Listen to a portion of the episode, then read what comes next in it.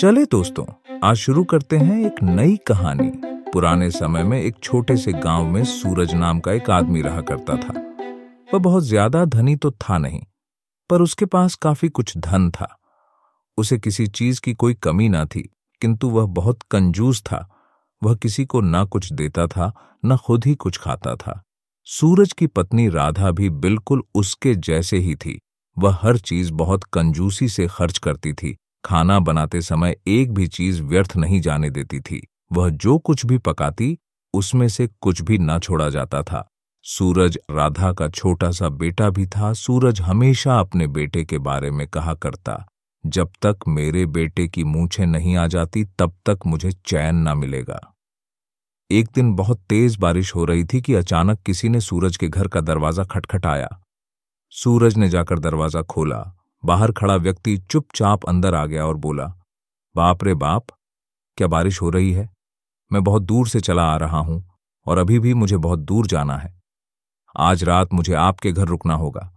तभी राधा ने बुदबुदाते हुए कहा, अरे, मेरा सारा घर गीला कर रहे हो? तुम हो कौन? तब अतिथि ने कहा, तुम दोनों को देखकर मालूम होता है कि तुम दोनों अतिथि का सत्कार करने वाले भले अच्छे लोग हो अच्छा हुआ।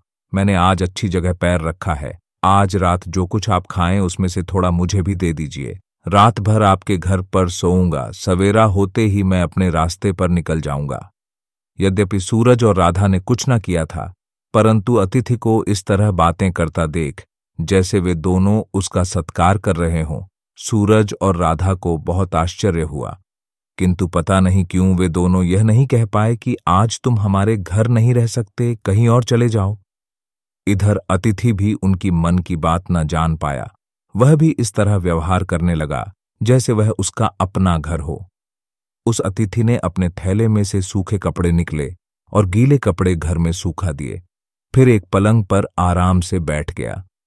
राधा अतिथि के भोजन के बारे में सोचकर बहुत चिंतित हो गई।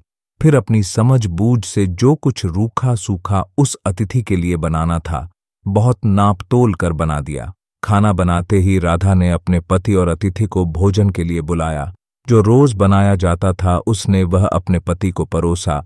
अतिथि के लिए जो रूखा सूखा भोजन बनाया था, उसने वह अतिथि को दे दिया। परंतु तभी राधा ने देखा कि जैसे किसी ने कोई जादू कर दिया हो। अतिथि उसके पति का भोजन कर रहा था, और उसका पति सूरज अतिथि का रूखा सूखा भोजन निगल भी ना पा रहा था। उसी तरह जो दही सूरज के लिए राधा ने रखी थी, वह अतिथि के पत्तल पर थी, और जो दूध सूरज के लिए रखा था, वह भी अतिथि के लौटे में मौजूद था। इस तरह अतिथि ने पेट भर कर खाना खाया और कहा, बहुत अच्छा भोजन है अच्छा साग था, बहुत बढ़िया दही थी, और दूध तो बिल्कुल अमृत के जैसे था।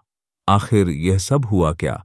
इधर सूरज भी समझ न सका कि उसकी पत्नी राधा को क्या हो गया है। राधा ने आज तक उसका भोजन कभी किसी अतिथि को नहीं परोसा था। सूरज ने सोचा, आज अवश्य कोई कारण रहा होगा।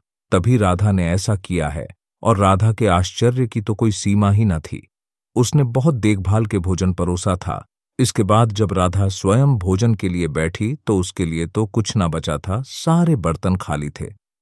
तब अतिथि ने पेट सहलाते हुए सूरज और राधा से कहा, राधा, सूरज तुम दोनों मुझे मामूली आदमी ना समझकर कोई देवता मान लो, और यदि मैं तुम्हारी आतिथ्य से संतुष्ट होकर तीन वरदान देना चाहूँ तो तुम क्या मांगोगे? एक के बाद एक वरदान मांगना सूरज को लगा कि वह अतिथि उनसे मज़ाक कर रहा है। फिर सूरज ने कहा, मेरी खास कोई इच्छा तो है नहीं, बस हमारे बेटे के जितनी जल्दी मूछें आएँगी उतना ही मैं खुश हो जाऊँगा। तब अतिथि ने राधा से पूछा, राधा, तुम्हारी क्या इच्छा है? राधा नादान थी, उसने अच्छा वर मांगना चाहा। उसने अतिथि से कहा, जी, मेरी इच्छा है। जो कुछ मैं पकड़ूं, वह एक हाथ और बढ़ जाए। इस तरह राधा के चाहने का मतलब था कि वह जब भी कोई सब्ज़ी हाथ में ले तो वह हाथ भर बढ़ जाए और दो वक्त के खाने के काम आए। उसी तरह यदि वह सोने का तार पकड़े तो वह भी एक हाथ बढ़ जाए और इस तरह उसने सोचा, मेरा घर सोने से भर जाएगा। राधा और सूरज की इच्छाओं को सुनकर अतिथि ने कहा, जाओ। मैं तुम्हारी इच्छा पूरी कर देता हूँ। मैं सचमुच देवता हूँ। अतिथि का इतना कहना था कि पालने में लेटा उनका छोटा सा बेटा ज़ोर से रोया। जब सूरज पालने के पास गया तो देखता ही रह गया।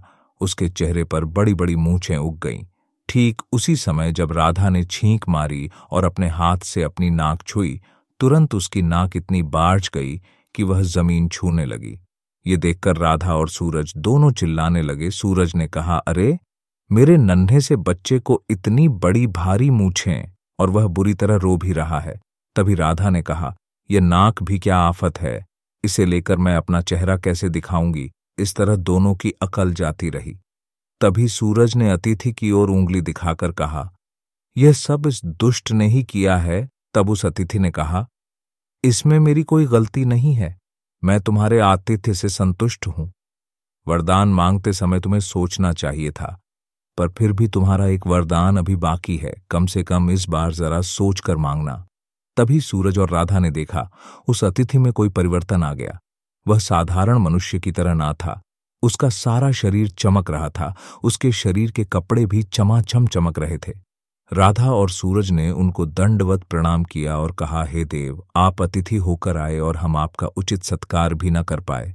प्रभु, हमें क्षमा करें। हमें कोई वरदान नहीं चाहिए। जो दो वरदान आपने हमें दिए हैं, वे भी आप रद्द, निष्फल कर दो।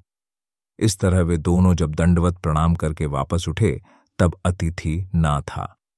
परंतु बच्चे ने रोना बंद कर दिया था, उसकी मूछें भी चली गई थीं, और राधा की बेढंगी नाक भी अब ठीक हो गई थी।